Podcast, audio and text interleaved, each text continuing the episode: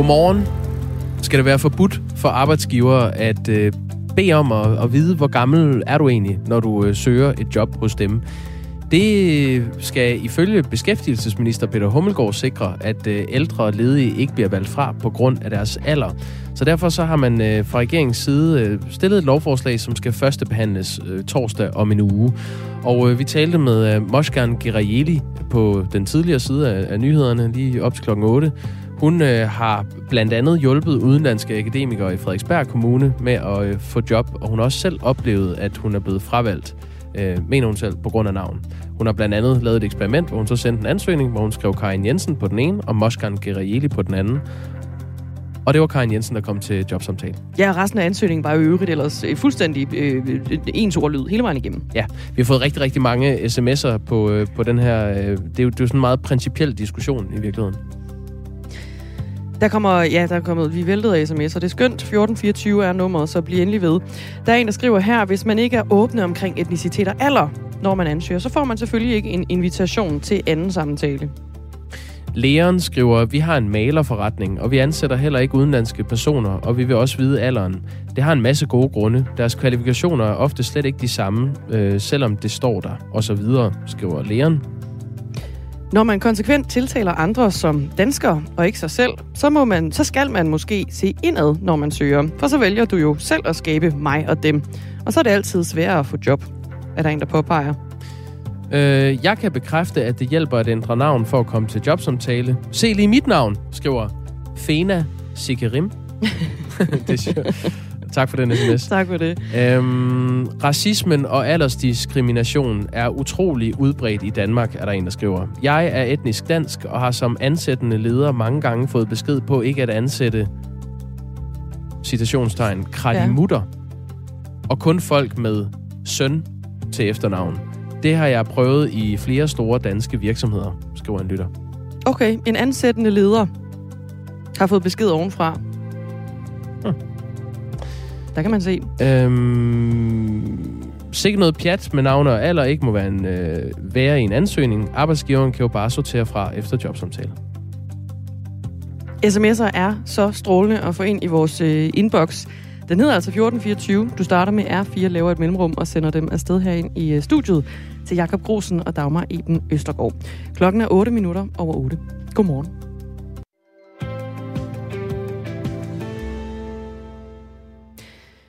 Kirurgen Kenneth Kent Espensen hedder han, har fra øh, 2010 til 2018 lavet flere hundrede eksperimenterende ankeloperationer på Frederiksberg og Bispebjerg Hospital.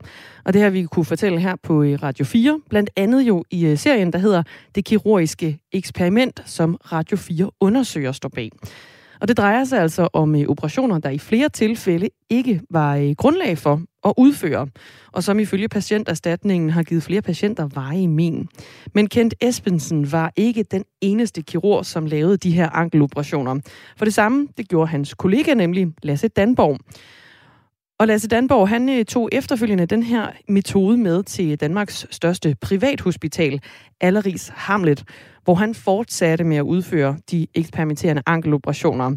Og ankeloperationerne, de er altså blevet udført på et øh, offentligt hospital, og i det nyeste afsnit af det kirurgiske eksperiment kan vi så høre, at de også er blevet lavet på et privat hospital.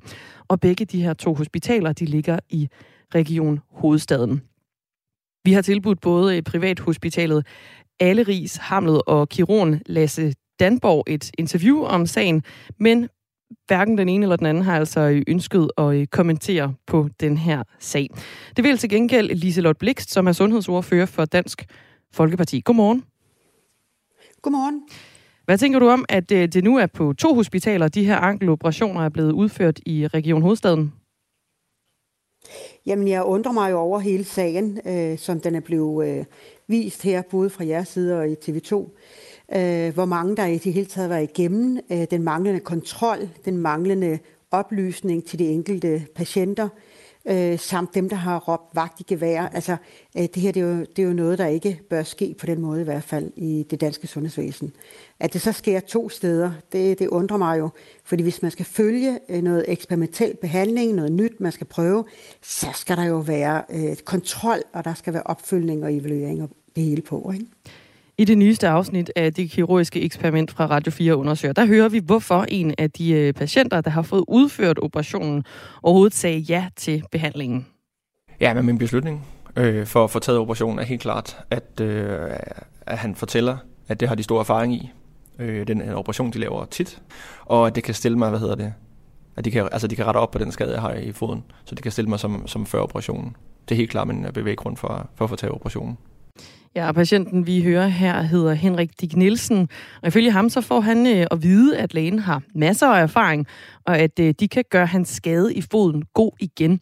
Men ni år efter operationen, der oplever Henrik Dig Nielsen stadig problemer med sin fod. Og han mener altså ikke, at operationen, han har fået, den har virket. Og ligesom med mange andre patienter, så var han ikke klar over, at det var en eksperimentel behandling, han sagde ja til i øh, forbindelse med den her operation, han har modtaget. Liselotte Blix, hvad tænker du om, at de eksperimentelle operationer overhovedet har fundet sted sådan over en bred kamp? Jamen det er det, jeg synes, der er meget kritisk. Nu har jeg været sundhedsordfører i rigtig mange år efterhånden, og vi har jo haft øh, mange af de her skandaler op, øh, hofteoperationer eller øh, brystoperationer, der er blevet gjort med, med hvor det har været nye ting, man har isat i kroppen. Så vi har gjort rigtig stort ud af, at man skulle føre kontrol, og man skal lave med nogle forsøg, så skal det gå igennem det videnskabsetiske råd, og man skal informere borgeren, og det skal være med samtykke, og jeg ved ikke, alt det, vi har prøvet at sætte ind i en, en, en lov, som sikrer, at det her øh, sker på oplyst grundlag, at det bliver fuldt op, at man sikrer, at det, der bliver sat ind i kroppen, er, er noget, som øh, er øh, godkendt, og at man følger det. Øh, og derfor så undrer mig, at der kommer sådan en sag op. Øh, så derfor har jeg jo tænkt mig, eller så har jeg gået til ministeren og, og bedt om en redegørelse for, hvordan øh, man sikrer sådan noget her ikke vil gentage sig, og så øh, spurgt til, om, øh, om der er sket lovbrud i den her sag, fordi det er jo noget af det, jeg kan lytte mig til, der er nogle øh, jurister, der, der mener øh, netop det her med, at man ikke har informeret patienterne om, at det her det er altså eksperimentelt. Mm. Vi kan lige nævne, at Bispebjerg Hospital jo i år 2018 altså valgte at droppe de her omstridte ankeloperationer, efter flere bekymrede kirurger fra et andet hospital havde sendt en advarsel om operationerne, fordi de i stigende grad havde, havde hørt fra patienter, som havde fået nogle vedvarende skader efter ankelindgrebene på Bispebjerg og Frederiksberg Hospital. Og kort tid efter, så valgte Aleris Hamlet også at indstille de samme øh, operationer. Situationen, som den er lige nu, det er, at flere hundrede patienter de har fået en eksperimentel behandling, som flere eksperter altså vurderer, skulle være anmeldt som forsøg. Og patienterstatningen har vurderet, at flere af de patienter har fået skader af en operation, som de slet ikke skulle have haft. Altså, den var simpelthen øh, unødvendig. Og vores dækning af sagen her på Radio 4 tyder også på, at man her tre år efter operationerne blev stoppet, altså ikke kender det reelle omfang af, af de skadede øh, patienter. Hvem er det, der bærer ansvaret for det her, Liselotte Blikst? Jamen, øh, altså, det er jo det, jeg spørger ministeren om. Jeg vil gerne have en redegørelse. Fordi øh, hvordan er det, man søger ind på, når man skal øh, lave en ny operation? Fordi selvfølgelig skal vi udvikle, og selvfølgelig kommer der nye øh, innovative øh, operationer i forhold til, hvordan vi kan hjælpe folk. Men vi bliver også nødt til at se i øjnene, at det skal ske på øh, informeret samtykke fra en patient, og så skal man jo holde øh, det under opsyn og kontrol. Så dem, der har godkendt øh, den her operation, de har jo ansvaret. Og hvem det så er, øh, det må være en ledende øh, på afdelingen, og så må man jo se på, jamen, hvor, øh, hvem skulle have indberettet det, og hvor skulle man have øh, søgt om at få godkendelsen på den. Men det, jeg håber, jeg får en større viden, når ministeren svarer, og så er det jo ikke sikkert, at øh, det sidste ord er sagt i den her sag. Det tror jeg simpelthen ikke på, at det er lige pt. I hvert fald så øh, kigger Radio 4 undersøger fortsat på den her øh, historie, og det er noget, som sendes øh, i dag kl. 13.05. Så kan du altså høre meget mere om, om den seneste del af historien om de her eksperimentelle ankeloperationer. Men du er i hvert fald kritisk over for, at det her det overhovedet er, er foregået, Liselotte Blikst. Udover at bede om den her redegørelse, hvad kan du så rent politisk gøre for at, at undgå, at noget lignende det sker fremover? Jamen først skal vi se, hvad ministeren redegør. Hvem er det, der har fejlet i det her? Er det dem, der har startet med operationen? Er det afdelingsleder? Er det regionen? Øh, er det, øh, ja, hvem er det, der har stået med ansvaret og, og ikke fulgt op på det? Så, så skal man jo øh, øh, sikre, at det ansvar bliver fuldt op, altså at der, der sker øh, noget, altså en konsekvens af, at man gør det. Og så hvis ikke vi har en, hvad kan man sige, nogle retningslinjer, der er klare nok, så må ministeren jo sikre, at der kommer nogle retningslinjer, der, der er til at forstå af alle. Men jeg undrer mig jo netop, fordi det er jo noget af det her, vi har arbejdet med i flere år, under flere regeringer, på at man skal sikre, at de operationer og behandlinger, man foretager sig, de bliver kontrolleret, og der er samtykke og alle de her ting. Så, så der er et eller andet, der er sket en fejl, og det er der, jeg prøver ligesom at grave og finde ud af, hvor har vi fejlen, og så må vi finde ud af, hvordan kommer vi videre derfra. Er der noget, du vil sige til de her mange øh, patienter, som lige nu står med, med ødelagte ankler oven på eksperimentelle operationer? Jamen, jeg synes jo, de skal lægge sag an, øh, fordi som jeg kan læse mig til, så er det jo et lovbrud, og øh, så er der nogen, der skal undgælde, og så skal der selvfølgelig være en erstatning. Og jeg ved jo, flere har søgt erstatning, men det er jo bare øh, i godsøjne for operationen, men det her det er altså også noget med patientsikkerheden i forhold til den information, som man ikke har fået. Sagde Liselotte Blikst, som altså øh, vil bede ministeren om en redegørelse i den her sag. Tak fordi du var med.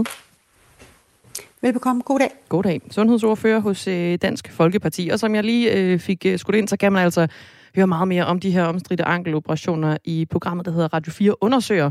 Der har vi en øh, serie i gang, som hedder Det Kirurgiske Eksperiment, og det kan du altså høre øh, det nyeste afsnit af i dag kl. 13.05 her på kanalen. Radio 4 undersøger hver torsdag kl. 13, og som podcast, når det passer dig. Det tog mig et år nogenlunde at gå igen. Hundredvis af ankelpatienter har været under kniven hos en kirurg, der sagde, at han kunne hjælpe dem. Situationen er jo, at jeg ikke kan basale ting. For eksperter kalder metoden eksperimentel, og patienterne vidste det ikke. Jeg følte mig lidt som en forsøgskanin. Lyt til det kirurgiske eksperiment på Radio 4, taler med Danmark. Arbejdsgivere skal ikke længere have lov til at spørge om alder, når folk søger job. Det mener beskæftigelsesminister Peter Hummelgaard, der især vil have stoppet diskrimination af seniorer på arbejdsmarkedet. Lovforslaget skal første behandles om en uge. Ifølge det nationale integrationsråd, så burde ikke kun alder, men også navne fjernes fra jobansøgninger. Det er altså ansøgere med anden etniske navne, som bliver valgt fra på grund af deres navn, lyder det. Her er det øh, forkvinde for det nationale integrationsråd øh, Halima El Abassi. Rådet øh, rådgiver integrationsministeriet, og hun siger sådan her. Jamen det er fordi, at vi tænker på samme måde, som det er med alder, så øh, sker der jo også noget diskrimination i forhold til navn. Øh, og det er jo ikke øh, kun os i det nationale, nationale, nationale integrationsråd, der siger det. Det er øh, undersøgelser og forskning, der viser, at folk bliver fravalgt, øh, fordi de hedder Mohammed eller Fatima. En mand med et øh, klingende dansk navn, Henrik Møller, er beskæftigelsesordfører for Socialdemokratiet og med her i Radio 4 morgen nu. Godmorgen. Godmorgen.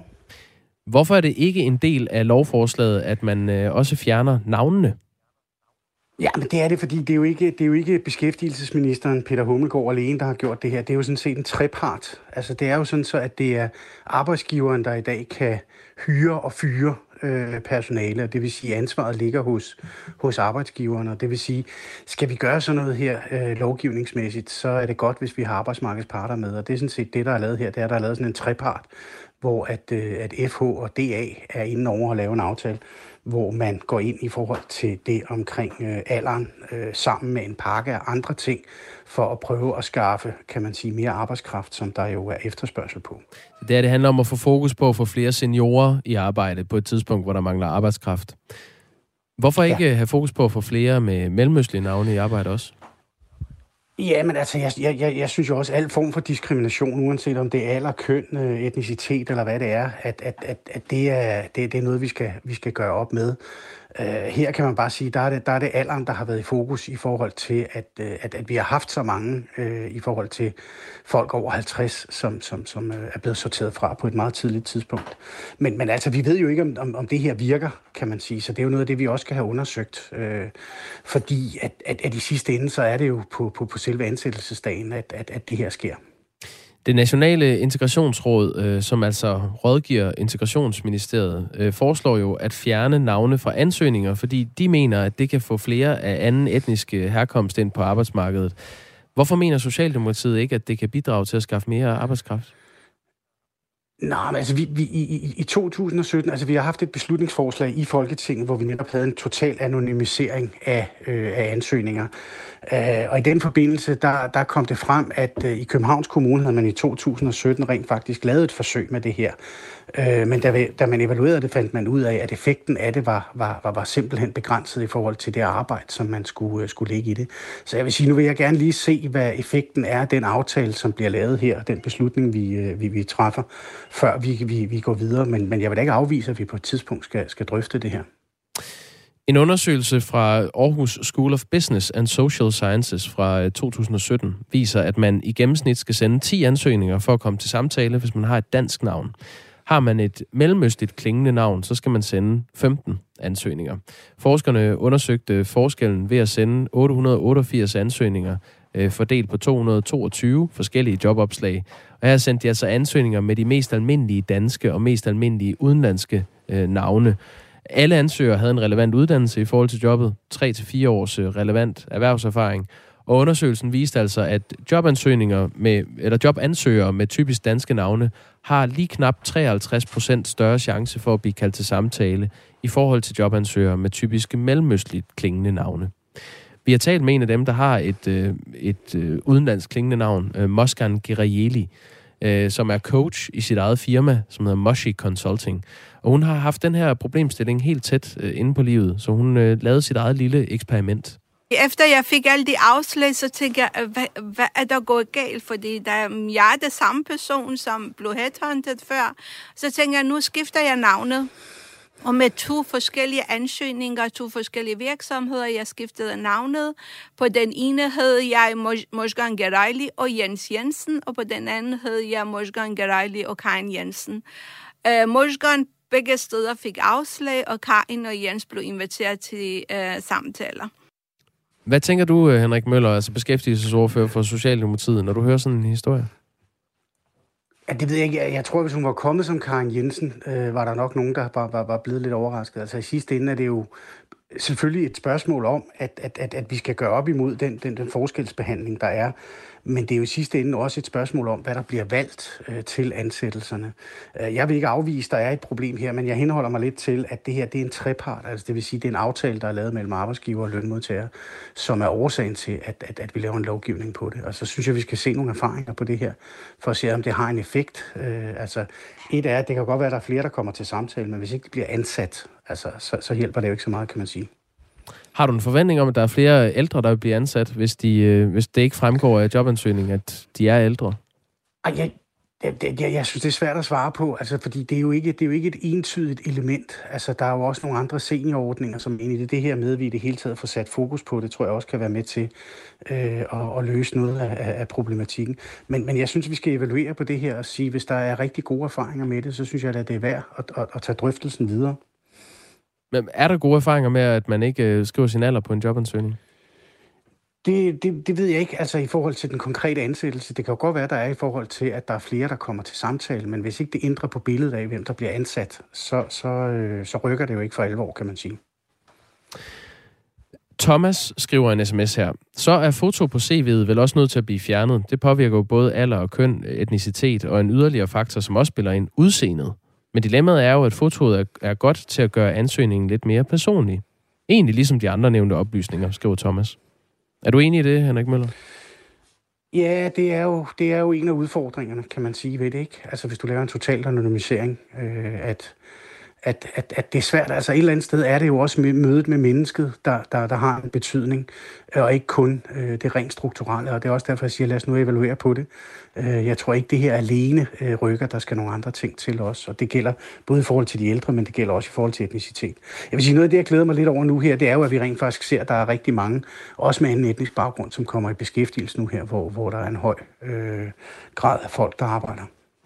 Men hvis vi nu øh, forholder os til det konkrete øh, lovforslag fra, øh, fra jeres øh, hånd, altså det her lovforslag, som skal behandles om en uge, og hvor det fremgår, at arbejdsgiver ikke længere skal have lov til at, spørge ind om al, til alder, når, når folk øh, søger job. Hmm. Øhm, du siger, at du tror ikke, at det i sig selv rykker noget alene. Hvorfor så have det kriterie med? Ja, fordi det sammen med nogle af de andre ting måske kan være med til at rykke ved noget. Øh, at, at, at nogle af de her folk... Øh, som, som, som tidligere har oplevet øh, overhovedet slet ikke at komme i betragtning, måske lige pludselig er med nu og kan komme i en eller anden form for, for pulje, give noget selvtid. Jeg, jeg, jeg ved det ikke, men altså nu, nu, nu må vi se. Det er det, der er blevet lavet en aftale på, øh, og, og det synes jeg, at, at det må vi så øh, prøve at få det bedst muligt ud af. Torben fra Skive skriver ind, han er selvstændig. Som selvstændig må jeg så lige blande mig her, skriver han. Er vi ikke enige om, at jeg som indehaver af min virksomhed selv må vurdere, hvilken eventuel medarbejder, der repræsenterer min virksomhed bedst? Jeg må vel bedst kunne vurdere, hvem der er, øh, hvem der er det bedste aktiv for mit firma. Kunne det tænkes, der er andet til grund for fravælgelsen? Men siger man det højt, er man racist eller aldersdiskriminerende eller uvidende. Derfor er jeg stoppet med at udvikle mit firma, da jeg ikke gider alt dette navlepilleri. Så det, man får ud af det her, det er et udviklingsstop. Tag dog fat om det egentlige problem, men det tør vi jo ikke, skriver Torben. Ja, nu, nu, nu ved jeg ikke, hvad Torben mener i forhold til det, til det egentlige problem. Men, men, men jeg er jo sådan set enig, at det er jo ham som virksomhedsejer, der i sidste ende træffer den sidste beslutning øh, omkring det her. Men han kan jo risikere, så, han, hvis han så, gerne så, vil have en yngre medarbejder, så kan han risikere, at han inviterer øh, fire øh, 70-årige til, øh, til jobsamtale. Ja, det vil jeg sige, det tvivler jeg på. Men, men, øh, men, men hypotetisk kan det selvfølgelig lade sig gøre. Ja. Jamen altså, det, det, er jo, det er jo der, hvor at, at, at så kan det være administrativt bøvlet, det er jeg sådan set med på. Men, øh, men, men, men det problem har jeg ikke hørt om, og det tror jeg heller ikke, vi kommer til at se, hvis jeg skal være helt ærlig. Hvorfor tror du ikke det? Ej, det, det, jeg, jeg, jeg har svært ved at forestille mig, at, øh, at, at, at der ikke kommer den der variation, som vi oplever i dag i forhold til de ansøgninger, der er også. Men, men det er jo et reelt problem, hvis han ikke øh, ved, hvad, hvor gamle folk er, at han kan komme til at invitere nogen ind, han egentlig ikke ville have haft til samtale. Ja, det ved jeg jo ikke. Altså, det er vel kvalifikationerne, der et eller andet sted skal afgøre, øh, om hvem man skal ansætte, og man, man vælger vel ud fra, hvad det er for nogle kvalifikationer, man læser om i den ansøgning, der er. Så, så det er vel kvalifikationerne, der er afgørende. Nu nævner du kvalifikationer, og det, der er jo også en, øh, en vinkel i det, fordi man kan jo se på et CV, hvornår folk er uddannet. Og hvis de er uddannet fra Københavns Universitet i 1968, så ved man jo godt, at, øh, at det ikke er en, en vorhar, man, man får ind. Så kan man jo gætte alderen. Så hvad nytter det egentlig, at man ikke må skrive alder på? Ja, altså, men, men, men det er jo klart, det er jo et spørgsmål om, hvordan selve ansøgningen er bygget op. Men jeg tror meget af det er jo et spørgsmål om, Hvordan det? det, det, det må du lige, Henrik Møller, det må du lige uddybe. Altså, hvis der står i et CV, hvornår man er uddannet, så, så kræver det jo bare en, en simpel Ja, ja, det er med på, men, men, men, men der ligger jo det psykologiske i det, at det, noget af det første, man kigger på, det er, det er personen og alderen, hvor det er rigtigt, at det er jo svært at anonymisere 100% i en ansøgning. Altså det kan man jo godt, men, men, men det kan være svært øh, aldersmæssigt, men, men det ikke er det, der stikker i øjnene som noget af det første i forhold til at blive sorteret fra. Der er en, der skriver her, hvis man vender det lidt på hovedet, får dem, der så vil angive alder og for eksempel navn på deres ansøgning, ikke en fordel så? Øh, det, det, det, det kan jeg jo ikke svare på, altså, fordi det, det er jo dem, der i sidste ende ansætter, som, som, øh, som, som, som kan svare på det. Det er jo det, jeg synes, det er noget af det der erfaring, vi, vi må få, øh, erfaringsopsamling på det her, vi må få og se, hvad, hvad, hvad, hvad er resultatet. Mm. Men hvis du sad som arbejdsgiver og fik to ansøgninger, hvor den ene giver øh, full disclosure og fortæller alt om sig selv, og den anden virker lidt mere mystisk, og man ved faktisk ikke, der er ikke et billede, man ved ikke, hvor gammel personen er, hvem vil du så invitere ind til samtale, tror du? Jamen, det, det, det kommer ind på ansøgningen. Altså, jeg, jeg, jeg tror ikke...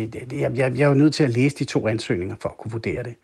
Hvis du siger, at den ene er mystisk, altså, så... så øh, Nej, det kan jeg jo ikke så, vide, men, så, så virker men hvis det der er lidt... flere oplysninger i den ene Nej, det er jo det, du siger. Ja, ja, ja. Men hvis, der, jo, hvis, der men, er, men, hvis du ej, får det, mere at vide om, øh, om jobansøgeren i den ene, end du gør i den anden, hvem vil du så vælge? Det kan du ikke forholde dig til. Jamen, så har det jo ikke, så har det jo ikke noget med alder at gøre. Altså, fordi, nej, jeg, jeg er nødt til at læse ansøgningen i forhold til, hvad er det, jeg søger? Hvad er det for nogle kvalifikationer, personen har? Mm. Henrik Møller, du er beskæftigelsesordfører for Socialdemokratiet. Du skal have tak for, at du er med her i Radio 4 morgen. Selv tak. Øhm, vil bare sige, at hvis jeg havde et firma, så var det mig, og kun mig, der bestemte, hvem jeg ansatte. Skriver Ivan. Alder, køn, etnicitet, vægt, udseende. Kun mig. Vedrørende ansøgninger, alder væk, så gamle ikke diskrimineres, væk med navn, så udlænding ikke diskrimineres, væk med køn, så kvinder ikke diskrimineres, væk med erfaring, så nyuddannede ikke diskrimineres. Send et blankt A4-ark med et telefonnummer, så kan cheferne trække et nummer i stedet. Det skriver Daniel ind med en, øh, ja, også en spøg til side. Udlændinge diskrimineres en del. Telefonsælgere vælger danske arbejdsnavne, ellers gider folk ikke tale med dem. I kommer aldrig til at bestemme over vores øh, ansættelsesvilkår. Vi skal vide alderen, og hvem bas- personen er. Færdig. Basta, skriver Leon. Øhm, mm, mm, mm. Hvad skulle det hjælpe at fjerne navn og alder? Vil det være bedre, at folk skal møde op? De samme folk vil jo blive valgt fra, når de møder til jobsamtalen. Det er da bare spild af tid for alle, skriver Katarina. Det var øh, få af de sms'er, vi har fået ind. Der er landet rigtig, rigtig mange. Vi kigger lige videre på dem, mens der er nyheder. Klokken er halv ni.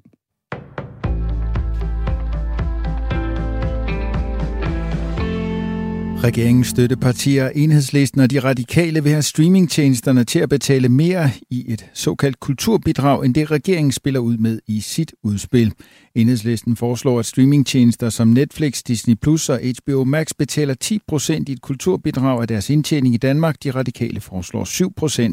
Regeringen spiller selv ud med 5% i sit medieudspil. Det vil kulturminister Ane Halsbo Jørgensen præsentere i dag kl. 11 i sin helhed. Kulturbidraget skal ifølge regeringen sikre dansk kvalitetsindhold, både hvad angår danske film og serier. De radikales medieordfører Senior Stampe erkender, at partiets ønske om et kulturbidrag på 7% er i den høje ende, men det er vigtigt med endnu mere fokus på dansk kvalitetsindhold, mener hun, for dansk sproget indhold er ikke det samme som dansk DNA, tilføjer Stampe. Grunden til, at vi foreslår et bidrag, hvor man altså betaler ind til en kasse, som man så kan søge fra igen, det er for at sikre, at det så også bliver originalt dansk indhold. Altså ikke bare dansksproget indhold, men indhold, der er henvendt til danskere og som udspringer af en dansk kontekst. Det er sådan noget, vi kan sikre, når, når midlerne øh, administreres øh, i en, en pulje, øh, hvorimod vi ved en sådan en investeringsforpligtelse, som jo også er en mulighed, ikke rigtig har kontrol over med, hvad det er for en type indhold, der produceres. Det skal være muligt at undlade at skrive sit navn på en jobansøgning, det mener det Nationale Integrationsråd. Forslaget kommer efter, at beskæftigelsesministeren har foreslået, at arbejdsgiver ikke længere skal have lov til at spørge om alder, når folk søger job. Det skal stoppe diskrimination af seniorer på arbejdsmarkedet. Men ifølge det Nationale Integrationsråd, så burde ikke kun alder, men også navne fjernes fra jobansøgninger. Ansøgere med anden etniske navne bliver nemlig også valgt fra, det siger forkvinde for det Nationale Integrationsråd, Halima El Abbasi til Radio 4 morgen. Vi tænker på samme måde, som det er med alder, så øh, sker der jo også noget diskrimination i forhold til navn. Øh, og det er jo ikke øh, kun os i National, National, øh, National Integrationsråd, der siger det. Det er øh, øh, undersøgelser og forskning, der viser, at folk bliver fravalgt, øh, fordi de hedder Mohammed eller Fatima. SF savner svar på flere spørgsmål i sagen om klimatal i forhandlingerne om en ny infrastrukturplan. Sagen handler om beregninger af CO2-udledning i anlægsfasen på transportområdet. De blev ikke fremlagt under forhandlingerne. Transportminister Benny Engelbrecht har selv sagt, at det skyldtes, at beregningerne ikke var robuste nok til at give et retvisende billede af CO2-udledningen i anlægsfasen. Men den forklaring køber hverken SF eller enhedslisten, der har indkaldt transportministeren i samråd i dag. SF vil på samrådet afkræve ministeren svar på, hvornår partierne kan få klimatallene udleveret, siger partiets transportordfører Anne Valentina Bertelsen. Jeg kommer til at afkræve ministeren øh, et svar på, hvornår vi kan få de her beregninger at se. Vi synes, de skal lægges frem nu, og han må komme med en tidsplan for, hvornår det kan lade sig gøre hurtigst muligt. Og så kommer vi også til at afkræve ham et svar på, om ikke han vil anerkende, at vi godt kunne have fået udleveret de her beregninger, også selvom de er forbundet med nogle usikkerheder. Anne Valentina Bertelsen vil endnu ikke sige, hvad konsekvenserne kan være for transportministeren. Det må vi tage stilling til efter samrådet, når vi kan se, hvordan han har svaret. Men det er klart, at det her er en meget alvorlig sag. Øh, og vi har et øh, stort behov for, at ministeren kommer med nogle lidt bedre svar, end han har gjort på de møder, vi har haft indtil videre. Kokain opblandet med fyldstof mistænkes for at være skyld i 17 dødsfald i Argentinas hovedstad Buenos Aires. Yderligere 57 personer er alvorligt syge efter at have indtaget kokainen. Myndighederne i Buenos Aires indledte i går en hektisk eftersøgning af resten af det tilsyneladende livsfarlige parti kokain for at få det væk fra gaden, før det blev indtaget. Eksperter er i gang med at analysere stoffet i et forsøg på at finde ud af, hvad der har forårsaget dødsfaldene. Skyde og regnen i Jylland breder sig i løbet af formiddagen til hele landet, og med eftermiddagen efterhånden mest opholdsvær først mod vest. Temperaturer i dag mellem 3 og 7 grader varme.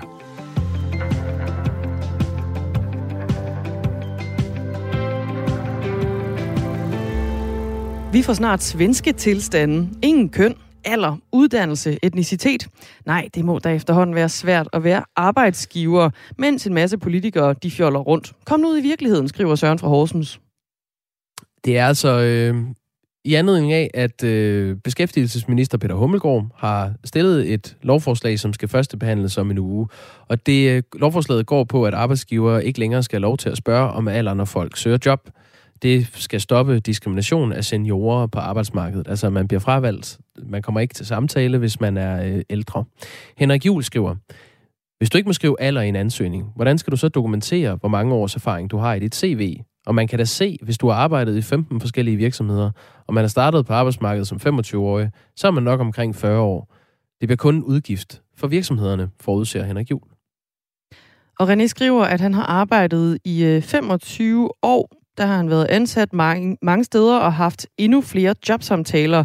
Jeg har også i flere danske virksomheder fået at vide oppefra, at det ikke var velset med for mange i citationstegn fremmede, og i citationstegn også gamle, trods jeg ofte har oplevet, at de nævnte grupper er meget arbejdsomme og lojale. Og lytter man til de grupper, så kan de bidrage med rigtig, rigtig meget godt, skriver René ind. Jeg slutter med en sms fra Morten, der lytter med fra København. Jeg har oplevet, at det er langt sværere for job i dag end for 5-6 år siden. Det må skyldes alder, når man er plus 45 øh, og øh, dermed for gammel til arbejdsmarkedet. Man kan jo let regne ansøgerens alder ud, hvis man eksempelvis blev student i 1988, skriver Morten. Tak for sms'erne. Tusind tak. De er kommet ind på 1424. SMS'en er stadig åben. Du skriver bare en øh, besked, starter den selvfølgelig lige med R4, sådan som du plejer.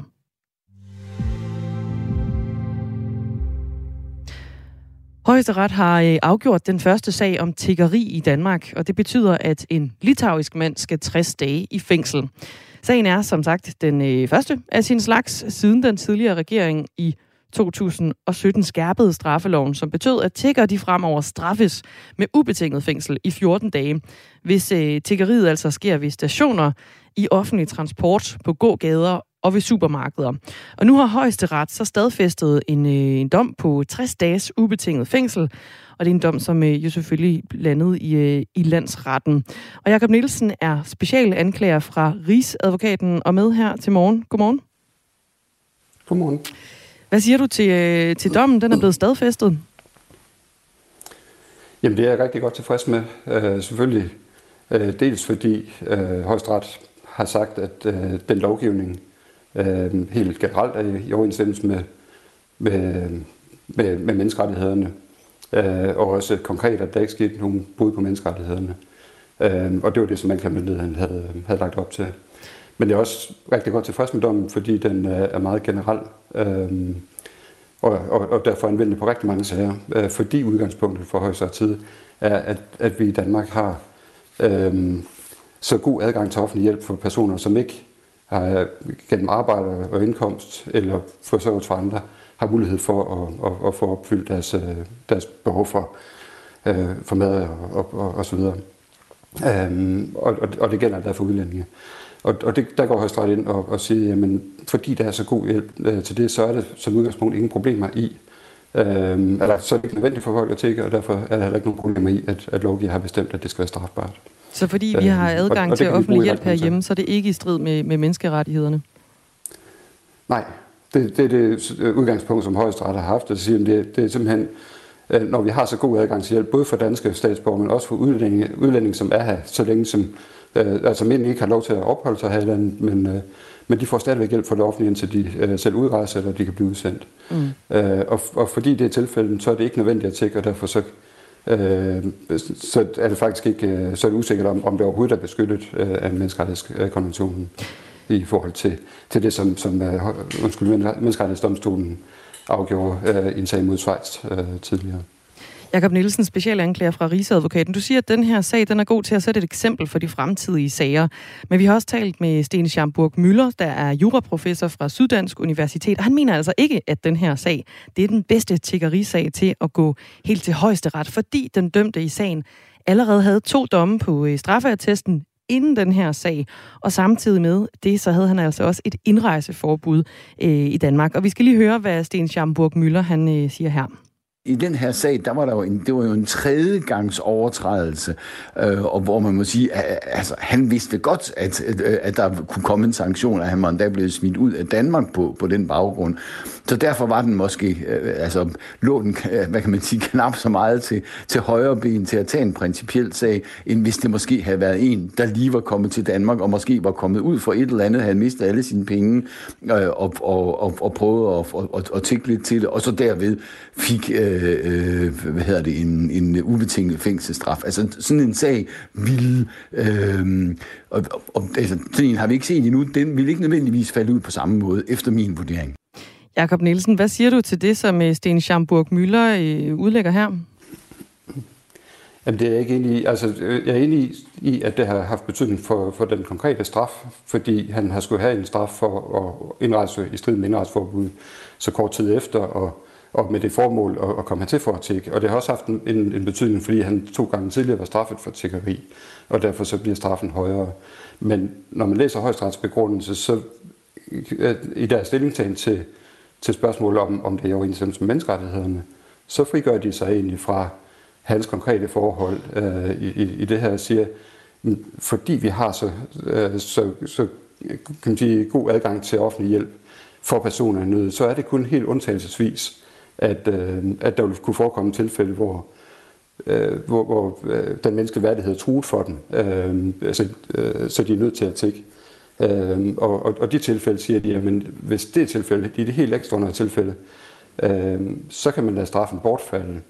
Men deres stillingtagen øh, til, til bestemmelsen er meget generelt. Øh, de siger, at det er en forudsætning for at, at, at domfælde, at, at teknologiet skal ved personlig henvendelse, hvor almenheden generes. Øh, og, og, og så er det øh, udgangspunktet, at når det bliver begået i gågader, ved stationer, supermarkeder og offentlige transportmidler, så er det steder, som det, øh, hvor, det, hvor det øh, særligt er, øh, er utryghedsskabende for, for almindeligheden.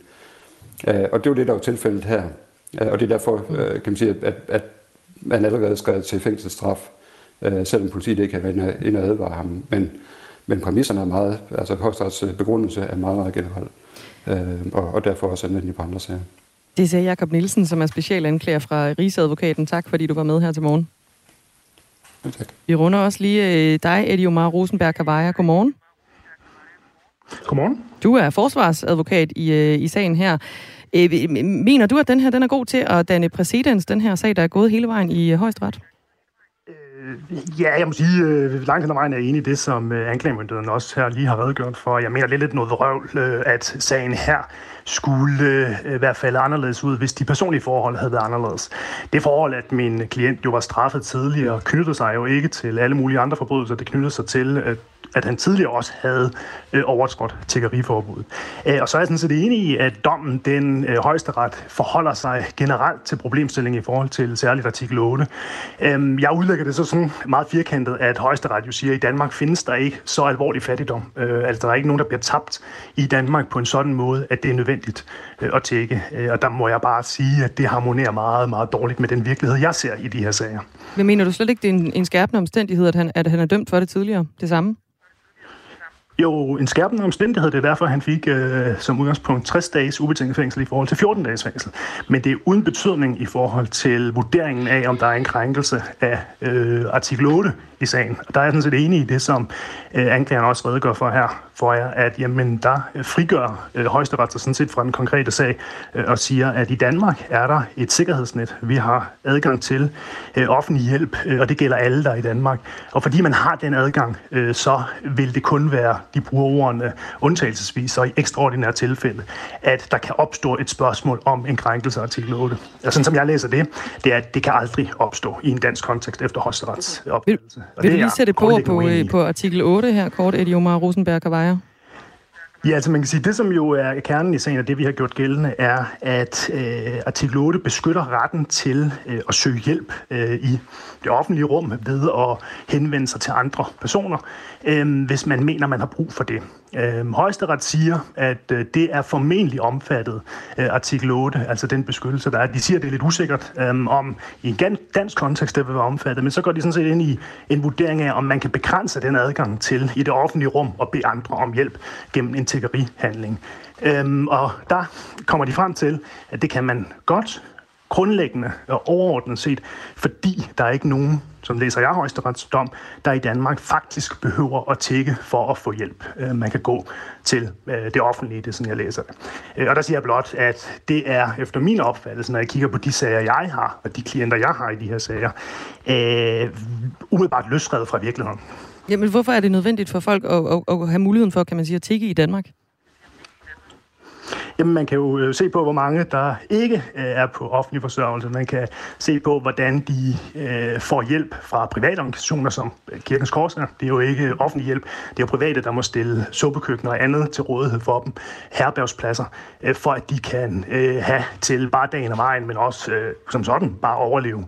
Øh, så derfor er præmissen om, at der er nogen, at alle som sådan kan få hjælp fra det offentlige, øh, efter min opfattelse bredt malet med en meget bred pensel i højesteretsdom, uden at det også er konkretiseret. Man går ikke ind i højesteretsdom og siger, der er de bestemmelser i den og den lovgivning, der giver adgang til øh, sådan ydelser for personer, der for eksempel er et CPR-nummer, eller som ikke har nogen adresse øh, tilknyttet sig selv. Øh, så i det lys er det min opfattelse, at den præmis øh, mener jeg, der er ret stor usikkerhed omkring. Og jeg mener også, der er usikkerhed omkring, hvordan menneskerettighedsdomstolen i givet fald vil vurdere øh, det synspunkt, når man generelt siger, derfor kan vi straffe for tiggeri i et offentligt rum, uden at foretage en konkret vurdering af den enkelte persons øh, forhold.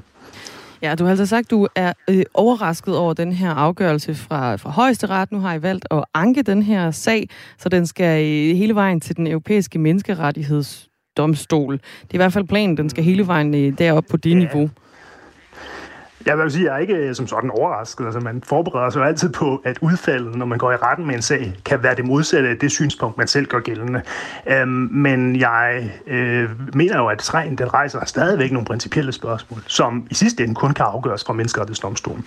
Øhm, og der øh, er den udfordring, at jeg lige nu ikke har lokaliseret min klient, øhm, siden at han har været i Danmark, hvor han blev udsendt fra. Så det er det første hurdle, jeg skal have lokaliseret Hvordan fører man en sag uden sin klient? I Europa.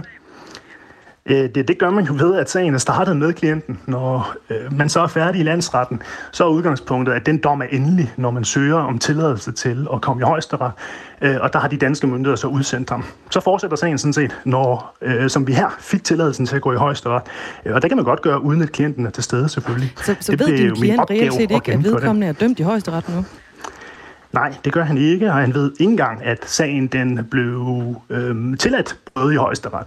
Så der er jo en øvelse nu i at, at få ham lokaliseret et eller andet sted i Europa, øh, og samtidig orientere ham om dommen, og så drøfte med ham, øh, at det er min opfattelse, at sagen stadigvæk rejser spørgsmål, der gør, at øh, vi bør prøve at indbringe den for menneskerettighedsdomstolen. Øh, men det kommer først, når jeg har lokaliseret ham. Hvordan har du tænkt dig at gøre det? Ja, man kan sige, at vi har øh, i mit kontor, jeg har også selv sat nogle bestræbelser i gang øh, på at prøve gennem forskellige kanaler øh, at finde ud af, hvor han er endt henne, efter han blev sendt til Litauen øh, for to år siden. Øhm, men jeg kan ikke komme sådan ind på detaljerne om, hvordan vi gør det, øh, men at det er en, øh, en kæmpe udfordring, det, øh, det kan jeg i hvert fald godt sige. Okay, skridt nummer et, det er i hvert fald så at, at lokalisere din klient et eller andet sted øh, i, i Europa, og så er målet så at få, få sagen hele vejen videre til, til den europæiske menneskerettighedsdomstol. Øh, Sten Schamburg Møller, han er juraprofessor fra Syddansk Universitet, og han spår altså ikke øh, din klient ret mange chancer, hvis nu den her sag, den skulle komme hele vejen til den europæiske menneskerettighedsdomstol. Det er nok lidt op ad bakke. Altså, der er jo forskellige spørgsmål i den. For det første, det der med, er, det overhovedet, er der overhovedet tale om en krænkelse? Det mener højesteret. Ikke højesteret foretaget øh, øh overvejelser over det. Øh, et andet spørgsmål, som vi ikke har snakket om nu, det er, lidt, er, der, er der så noget diskriminerende? Fordi man må jo ikke diskriminere i forhold mellem hvad det, udenlandske øh, og indenlandske øh, tiggere. Er der noget med det?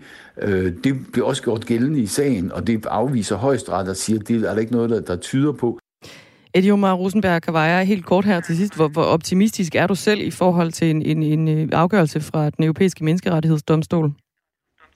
Jamen, jeg øh, er jo i den forstand optimistisk i og med, at vi har en afgørelse, der øh, blev afsagt mod Schweiz, hvor man fandt en artikel 8-krænkelse. Kigger jeg på, kigger man på højesteretsdom her i forhold til, hvordan højesteret øh, øh, man kan sige, øh, adskiller de to sager, så er jeg ikke øh, overbevist om den argumentation, som, øh, som ligger i sagen. Øh, og så kan man sige, at diskriminationsspørgsmålet er jo, er jo afkoblet af det her. Det er jo øh, et særskilt argument i sagen, at den danske lovgivning og den måde, som den er, er øh, blevet gennemført på, enten øh, har haft til formål at ramme udenlandske øh, tiggere, eller har den effekt, at den kun, øh, eller i, i langt hovedparten af sager, rammer udenlandske tiggere. Så, øh, så ud fra det øh, vil jeg sige, at jeg er ikke bekymret for den, øh, hvis man kan kalde det analyse, der kommer fra professoren her. Eddie Omar Rosenberg Kavaja, forsvarsadvokat i sagen. Øh, rigtig god, øh, ja, held og lykke med at finde din klient. jo tak, jo tak. og tak, fordi du var med her til morgen. Jamen, det var altså lidt. Hej. Hej. 10 minutter i ni er øh, klokken, og du lytter til Radio 4 morgen. Kunstmuseet Arkens direktør Christian Geter har stået for at købe tre kunstværker af sin egen søns galeri. Det er en øh, historie, politikken har bragt frem. Arken er et øh, museum i Ishøj, øh, sådan øh, lidt sydvest for København. Det ligger i Storkøbenhavn. Det er et museum for moderne kunst og modtager næsten 32 millioner kroner i øh, tilskud fra stat og fra Ishøj Kommune. Det møder kritik at direktøren ikke har taget særlige forholdsregler, når der er truffet beslutninger, der har en direkte økonomisk fordel for hans egen søn. For at sikre sig, at der ikke opstår mistanke om inhabilitet eller anden kritik, skal man holde sig væk fra beslutninger, der vedrører ens familiemedlemmer, siger Roger Buk, som er centerleder og forsker i demokrati og kommunalpolitik på Danmarks Medie- og Journalisthøjskole til øh, politikken. Og så siger han videre, hvis jeg var direktør, ville jeg holde mig langt væk fra køb af kunst, der vedrører kunstnere fra min søns galeri. Christian Geter, godmorgen. Godmorgen. Det er dig, der er direktør for Kunstmuseet Arken. Hvorfor har du købt øh, kunst fra din søns galeri? Fordi vi har en indkøbsstrategi, som handler om at købe ind af unge kvindelige billedhuggere. Og det har vi, fordi at de er i en særlig, vil jeg sige, vanskelig niche af kunstudbuddet. Og det er ofte sådan, at unge kvindelige billedhuggere bliver overset. Uh, og jeg har over årene set, at de mangler repræsentation i samlinger. Men og kunne du ikke have købt unge kvindelige hvad? billedhuggers værker fra, fra andre gallerier end din søns? Og jo, og det gør vi også. Altså, vi har købt mange unge kvindelige billedhugger fra mange forskellige gallerier. Men hvorfor? nu taler vi så lige om min søns ja, galleri. Ja, hvor, hvorfor ikke afholde sig fra at købe øh, billedhugger fra For, din søns galleri? Fordi, de, fordi det, er, det er kunstnere, som vi har givet Arkens kunstpris, inden de kom ind i galleriet. Og derfor så følger vi selvfølgelig op på dem. Og det, som der også sker, det er, at vi har øh, finansieret de her øh, køb med eksterne midler. Det vil sige, at der er fonde, øh, som har kigget på, om den kunstneriske kvalitet er i orden, og har betalt for værkerne. Og det er klart, at det er en måde, ligesom, fordi jeg tænkte nok, at du måske kunne finde på at, at ringe og spørge, og det synes jeg er helt relevant. Og så får vi også mulighed for at fortælle, at der er jo selvfølgelig en proces, som gør, at jeg har lagt det ud til andre øh, meget kvalificerede komitéer og vurdere den kunstneriske kvalitet. Samtidig med, at jeg selvfølgelig ikke kunne spørge, drømme om at spørge om det, hvis ikke det var, fordi jeg selv var overbevist om den kunstneriske kvalitet. Og når så det ligesom falder, øh, bliver bekræftet eksternt, jamen så skal de kunstnere selvfølgelig også med ind i Arkens samling, uanset hvilket galleri de er i.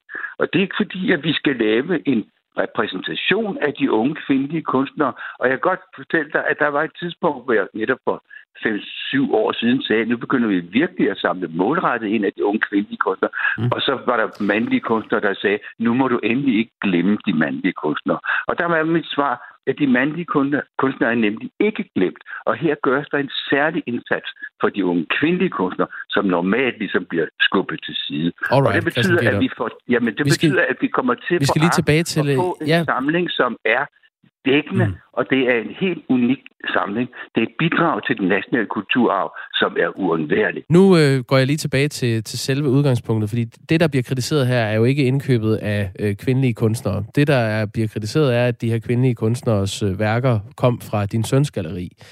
Vi øh, talte tidligere på morgenen med bestyrelsesformand for øh, Kunstmuseet Arken, Eva Hoffmann Bang, og hun mener, du skulle have ageret på en anden måde. Prøv at høre, hvad hun siger for eksempel ved at lade andre træffe beslutningen, øh, og ved at orientere bestyrelsen. normalt er bestyrelsen ikke inde over øh, kunst, de kunstfaglige ting, men, men hvis der er tale om familie, så vil det nok være relevant. Er du enig i, at du skulle have orienteret beslutningen, før du købte værker af et familiemedlem? Ja, men det har jeg sådan set en gammel beslutning. Det er mange år siden, uh, i 2000, i slutningen af 2016, hvor jeg netop meddelte at, til bestyrelsen, at der selvfølgelig også i Gita Contemporary er fremragende unge kunstnere. Altså din søns galleri? Også gerne. Ja, ja at, at, at, vi uh, også vil købe derfra, og det blev også godkendt dengang. Men det er klart, at jeg har ikke så efterfølgende påpeget, men, men der ligger en oprindelig godkendelse, at de kunstnere, selvfølgelig også, som vi har interesseret os for, før de kom ind i, i Gita Contemporary, dem øh, samler vi selvfølgelig fortsat ind af, og det drejer sig altså om, om de her øh, tre, tre værker, Men er du enig, er du har... eksternt finansieret. Er du enig i, at, at du har begået en fejl ved ikke at orientere bestyrelsen nu her? Nu har du en bestyrelsesformand, der øh, ikke har øh, hørt fra dig i den her forbindelse. Nej, det ligger ikke i aftalen, men, men, øh, men det vil jeg da gøre fremadrettet. Okay. Selvfølgelig. Har det været en fejl, Christian Geter? Ja, men det har det ikke været, fordi øh, det, det ligger ikke i aftalen. Der, der ligger en gammel aftale, og den, den har jeg ageret ud, ud fra. Men altså nu, øh, så gør det selvfølgelig. Men nu, det er jo, en, det er jo en, øh, en, en, øh, en gammel aftale, men det er altså en, en aftale, som din bestyrelsesformand åben ikke, åbenbart ikke er klar over. Altså hun siger i hvert fald, at, at hun ville have sat pris på, at du havde orienteret bestyrelsen, før du købte de her værker. Er du enig i det? Det, det, det, respekterer jeg ja. fuldstændig. Okay. Det respekterer jeg fuldstændig. Selvfølgelig, der er der no problem. Under alle omstændigheder, det er fremragende kunstnere, og dem skal vi gå efter. Og de står nu, altså der, jeg siger dig, det, det er nogle fantastiske værker, som offentligheden kan få masser af glæde af i al fremtid. Som øh, kunstnernes gallerist har Sofus Geter, altså din søn, øh, modtaget penge for salget af alle tre værker. Han øh, siger til politikken, min andel af salgene har typisk været 50 procent, efter øh, moms og produktion er trukket fra. Øhm, mm. Du er altså direktør for Kunstmuseet Arken, øh, Christian Geter, far til Sofus Geter. Det er dig, der har øh, købt værkerne. Hvad har de kostet? Det, det, det kan jeg slet ikke svare på. Jeg kan bare sige, at de er blevet eksternt finansieret øh, og har været igennem eksterne komitéer, så både økonomien og, og øh, hvad hedder det, kvaliteten er, er garanteret for og, og, og dækket eksternt. Mm. Men kan du, kan du nærme dig et beløb? Nej, Hvorfor ikke? det gør man, det gør man aldrig. Det gør man aldrig. De her værker, de indgår nu i øh, Arkens samling, og det er det, der hedder, de er nu blevet en del af den nationale kulturarv. De er neds på, de kan aldrig nogensinde herefter gøres til genstand for handel, øh, og, og derfor er deres værdi i princippet nedskrevet til nul. Nu kan man koncentrere sig om det, som der er det interessante, nemlig at koncentrere sig om den kunstneriske kvalitet. Men Arken modtager jo næsten lige, sådan, ja, lige knap 32 millioner kroner i tilskud fra stat og fra Ishøj Kommune. Er der, er der ikke nogen af de her øh, øh statslige øh, penge, der er gået til indkøb af, af de her tre værker? Jo, jo. Altså øh, 10 procent. Altså ved, øh, det, når den eksterne når vi kan få skaffet et værk til Arken, hvor vi får det finansieret 90 procent eksternt, så gør vi det selvfølgelig.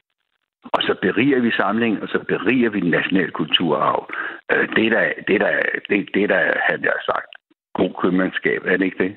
Jamen, det, det kan jeg jo ikke vurdere, når jeg ikke ved, hvad prisen er. Nej. Hvad? Jo, jo, fordi procenter, er, er, du kan altid vurdere ud fra procenter. Okay, altså, hvis, hvis du siger 10 procent af værkerne, hvor, hvor meget er det så? Hvis du får en rabat på 90 procent, så er det da god købmandskab. 90 procent af hvilket beløb? Af indkøbsbeløbet. Hvad var det? Jamen, det, vi siger ikke beløbet. Nej, okay. Men det, så kan vi jo ikke vurdere, hvor meget din søn har modtaget. Det er jo det, der, der er en del af historien. Nej, ikke? nej, men, men, men det, nå, okay, ja, men det, det kan jeg ikke svare på. Hmm. Hvad vil du gøre, Christian Geter, hvis du ser et værk på din søns galleri i morgen, som du synes, Arken skal købe? Så vil jeg sige til øh, bestyrelsen, ved I hvad, folk, her er et fantastisk værk. Jeg går ud eksternt og øh, forsøger på at øh, skaffe midler til, til erhvervelsen, hvis I synes, det er okay. Din bestyrelsesformand sagde, at der også kunne være nogle museumsinspektører indover, altså nogle af dem, der har faglig viden fra museet, som så kunne, øh, kunne tage beslutning om, om kvaliteten var god nok. Ja, men vi diskuterer jo altid værkerne. Det er bare, når, når, jeg, når det er mig, der svarer, så er det fordi, det er mig, der har ansvaret i sidste ende. Men selvfølgelig diskuterer vi jo værkerne, eller ja, med værkerne med, med inspektøren. Kan der være et, et problem i, at en, øh, en af dine ansatte, altså en museumsinspektør, skal diskutere med direktøren, øh, som ønsker at købe et værk fra sin søns galeri? Nej, det er der overhovedet ikke. Øhm, tværtimod, altså, øh, det er det, det, der er det, det, det, det fantastiske ved det, at vi kan diskutere det, det frit, øh, og, og øh, det har også været diskuteret, om det skulle være det ene værk eller det andet værk, og, og øh, så man altså nået frem til, om det var det der værk, der er det gode værk. Det er så det, vi forsøger på at få finansieret eksternt. Christian Geter, altså direktør for Kunstmuseet Arken. Du skal have tak for, at du stillede op til interview her i radioen. Altid velkommen. Det er godt. Øhm, og det er altså en historie, som politikken har bragt frem, altså at Christian Geter har købt tre værker fra sin søns galeri til Arken. Til Arken i perioden fra 2017 til år 2020. Det blev alt, hvad vi nåede for i dag her i øh, Radio 4 morgen. Vi er selvfølgelig tilbage igen i morgen klokken øh, 6.05. Klokken er 9.